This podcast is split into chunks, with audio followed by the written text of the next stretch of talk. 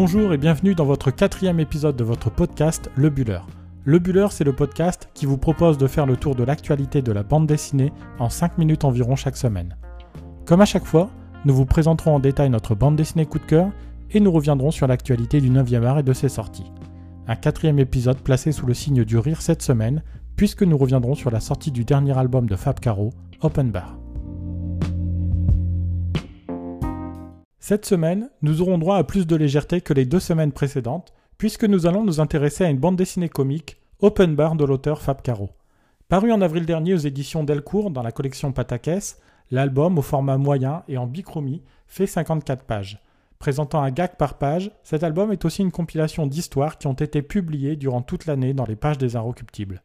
Cette Open Bar première tournée est donc l'occasion de retrouver ici compilé tout le travail absurde et amusant de Fabrice Caro, auteur plus connu sous le nom de Fab Caro.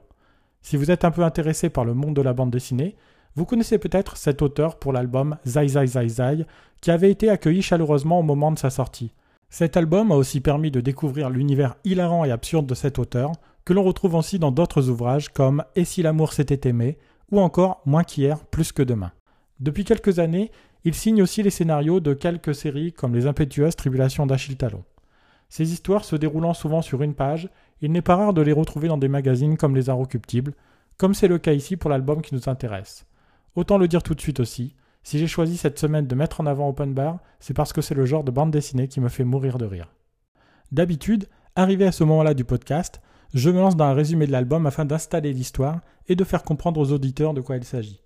Cela sera très compliqué ici puisqu'avec Open Bar, l'album compte autant d'histoires qu'il y a de pages. Open Bar, ce sont surtout des histoires qui racontent notre quotidien d'une manière des plus absurdes et en grossissant le trait jusqu'à l'extrême.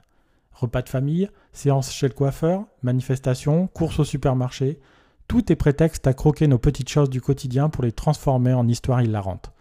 Fonctionnant sur l'art de la répétition, surtout en ce qui concerne le dessin, l'humour vient surtout des dialogues en décalage qui font mouche quasiment à chaque fois.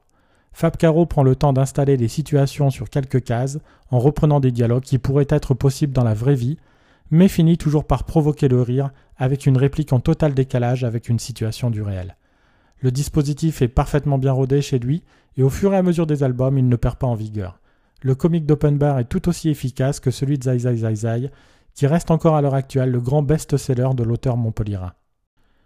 Une fois de plus, l'humour de Fab Caro fait donc mouche et déclenche un rire presque à chaque page. En fonction de sa sensibilité pour certains sujets, on ne rigolera pas forcément même chose, mais il paraît bien compliqué de ne pas se dérider les zygomatiques devant cet ouvrage. Si ce n'est pas pour le dessin que l'on se précipite sur les œuvres de Fab Caro, force est de constater que c'est quand même le mélange de la répétition du dessin et les dialogues parfois absurdes qui installe cet humour si particulier qui est devenu sa marque de fabrique. Le seul petit reproche que l'on peut faire ici, c'est que le bonheur est de courte durée, puisque même en prenant le temps de savourer le menu, il y en a pour une demi-heure à trois quarts d'heure de lecture maximum. L'avantage avec Fab Caro est tout de même que l'on peut se resservir à l'envie, redéguster les gags, ils font toujours effet même au bout de la troisième ou quatrième lecture.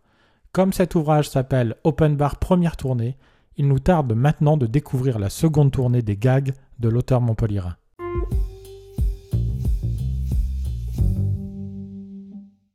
Pour terminer ce podcast, et comme chaque semaine, allons faire un tour du côté de l'actualité en s'intéressant aux principales sorties de la semaine, et elles sont nombreuses à avoir attiré notre attention. Commençons d'abord par l'un des événements de la rentrée, Les ânes fourbes, apparaître chez Delcourt avec Alain Hérol au scénario, à qui l'on doit déjà la série de Capé de Croc, et le dessinateur de Black Sad, Juanro Guarnido, au dessin. Plongeant le lecteur en 1610, les âmes fourbes racontent l'épopée d'un vaurien en route vers le Nouveau Monde pour faire fortune. Le récit picaresque de Don Pablo de Ségovie est l'un des événements de cette rentrée et nous reviendrons certainement dessus prochainement. Autre nouveauté, le premier tome de Seul au monde, bande dessinée qui raconte une autre aventure, mais sur les mers celle-ci. Serge Finot au dessin reprend ici le récit du Vendée Globe Challenge réalisé par Sébastien Destremo, arrivé bon dernier plus de 50 jours après le vainqueur. Si pour lui c'était l'occasion pour la première fois de se lancer dans une aventure en solitaire, l'album nous met au plus proche du skipper et de ses péripéties quotidiennes. La traversée durera en tout 5 albums pour cette série qui débute et qui est éditée chez Glénat. Continuons avec Darnan, le bourreau français, apparaître cette semaine chez Rue de Sèvres. Alors qu'une série se lance, comme nous venons de l'évoquer à l'instant, Une autre se clôture avec la sortie du troisième et dernier épisode de Darnan, le bourreau français. La série revient sur le parcours de cet officier héroïque et décoré de la Première Guerre mondiale, qui est devenu l'un des plus zélés collaborateurs de l'Allemagne nazie durant la Seconde.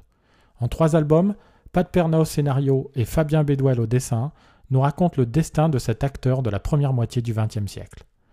Véritable coup de cœur, la série Médée de Blandine Lecalé au scénario et Nancy Peña au dessin en est déjà son quatrième et dernier tome lui aussi. Cette série revient sur une des figures les plus controversées de la mythologie grecque, de la plus brillante des façons. Le quatrième tome, disponible chez Casterman, s'intitule La chair et le sang et promet un épisode sanglant rien que par sa couverture. Une série passionnante qui met en avant un personnage féminin fort, qu'essayent de nous montrer avec un autre regard les deux créatrices. Terminons enfin avec Entrée dans la danse, adaptation du roman de Jean Tollet par Richard Guérino, paru cette semaine chez Delcourt dans la collection Mirage. Après avoir adapté Charlie IX, Guérino s'attaque à une autre œuvre de Jean Tollet et nous fait le récit de la folie qui s'empare de la ville de Strasbourg en 1518. La ville, en proie à toutes les calamités, se voit devenir le théâtre d'une danse macabre et frénétique qui entraînera ses participants jusqu'à la mort. Une histoire passionnante qu'a su raconter brillamment Jean et que Richard Guérino accompagne parfaitement au dessin.